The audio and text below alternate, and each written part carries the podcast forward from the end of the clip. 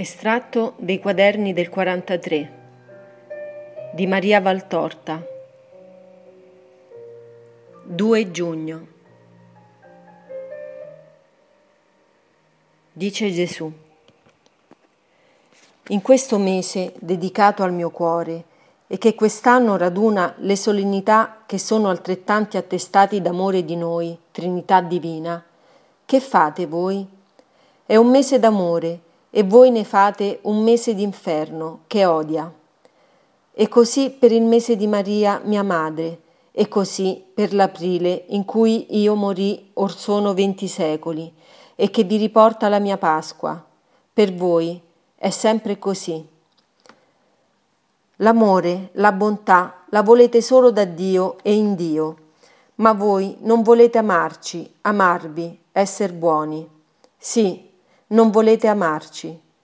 Le vostre preghiere sono inutili perché sono spinte sulle vostre labbra non dall'amore, ma dall'egoismo.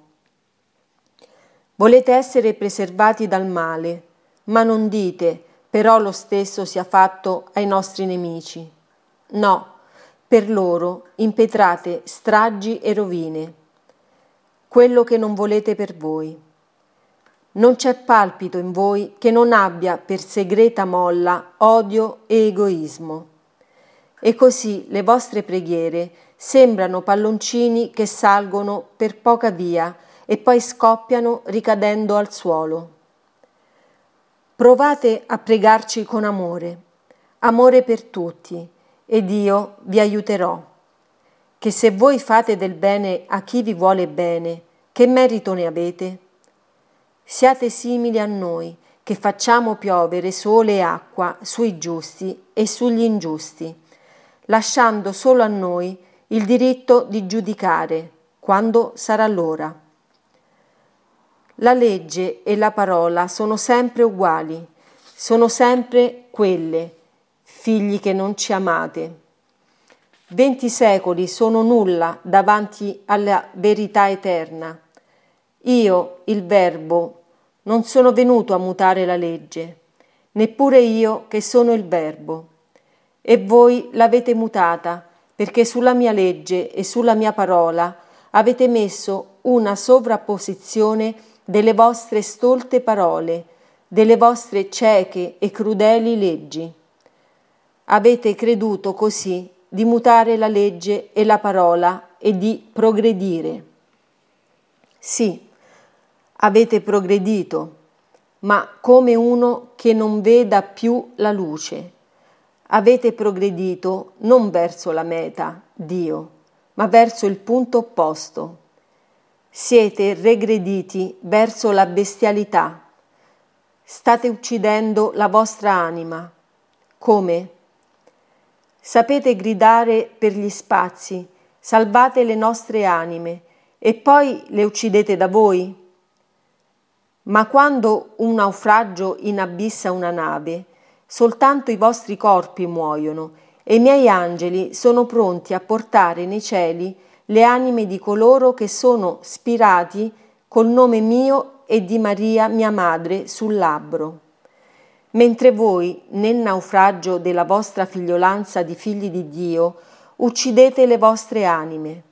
Oh povero cuore mio! Parlo con te, Maria, che sai cosa voglia dire essere disamata, offesa, non riconosciuta, tradita e che ne hai sofferto fino ad ammalartene. Tu puoi capire il mio tormento paragonandolo al tuo. L'amore misconosciuto è un tormento e il mio è un infinito amore infinitamente misconosciuto. Non sono due o tre persone che hanno mancato come per te. Per me sono milioni di persone che in venti secoli mi hanno disamato, offeso, sprezzato. E il mio cuore, che ama con la perfezione di un cuore divino, si è dilatato nella sofferenza del dolore. La lanciata non è stata dolorosa rispetto alle ferite che mi ha inflitto in venti secoli nel cuore la razza umana.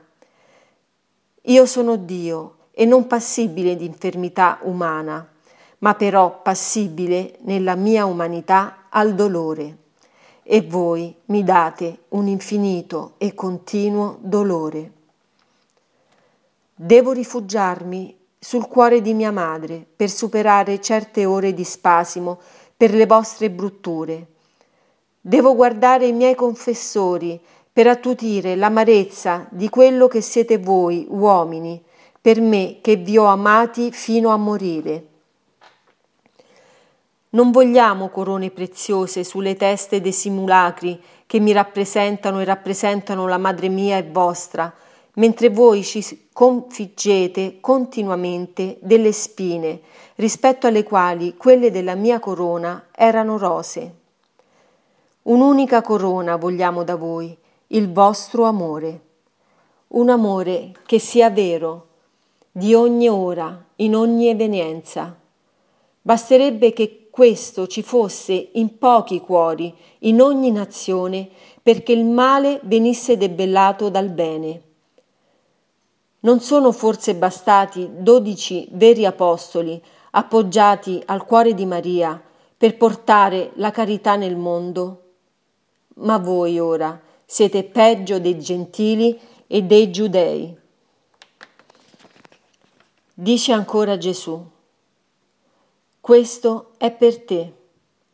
Considera il valore delle cose, anche piccole, se mi sono offerte con amore.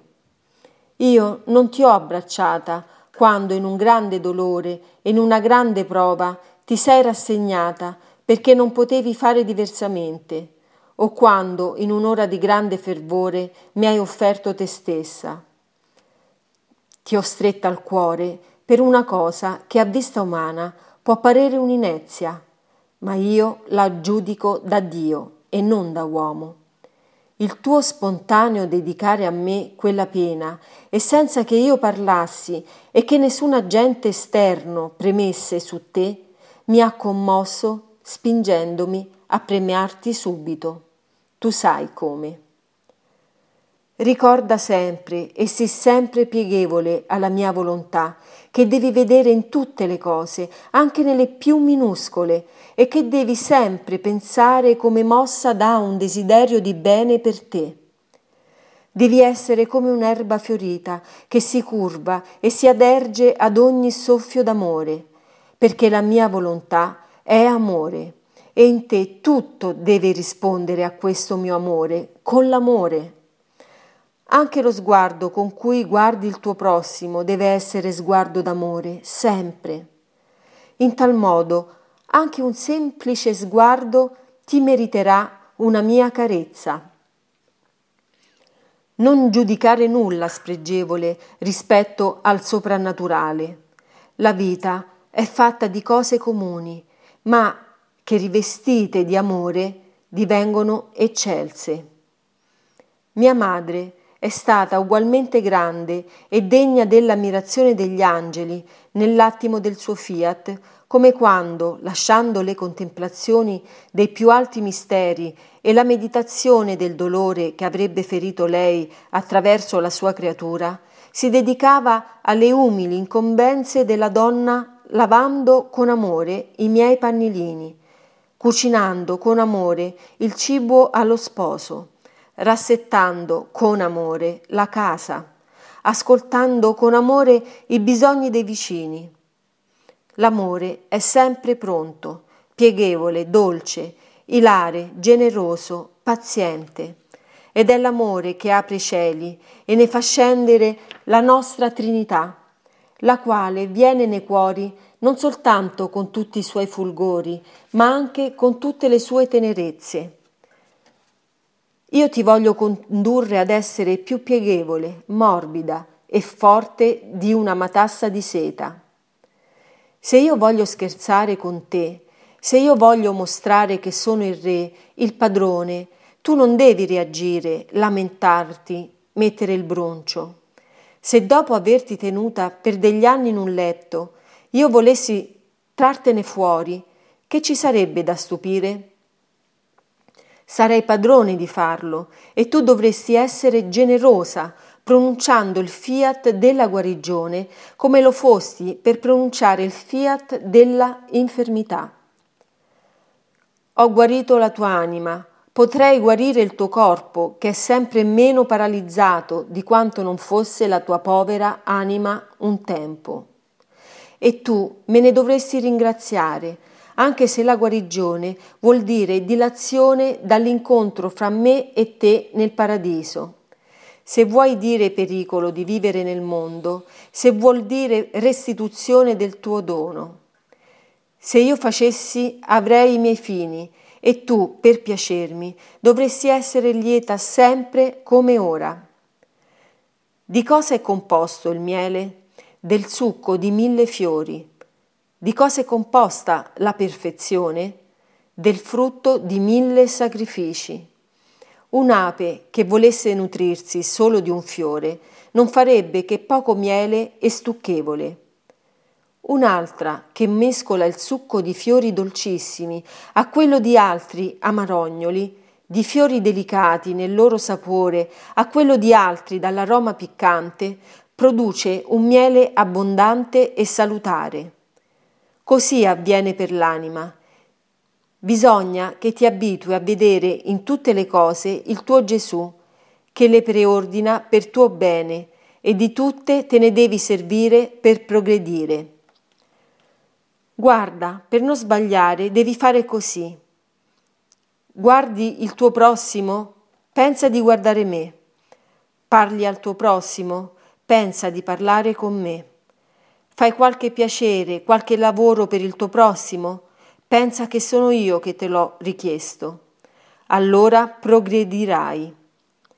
Guai se uno si ferma a riflettere a chi volge lo sguardo, la parola, l'opera. Ben poche volte parlerebbe, guarderebbe, farebbe con quella carità che mi fa accetto il vostro agire.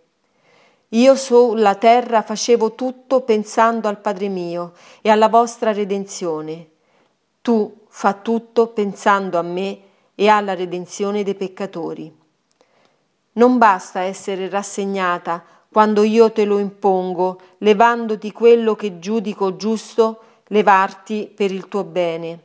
Occorre che tu ti abbeveri e nutri giubilante a tutti i calici che ti offro, correndo incontro ad essi, benedicendo l'amore tanto quanto quando te li porge come quando te li leva, chiedendomi anzi di darteli per impedire a me di berli quando sono amari.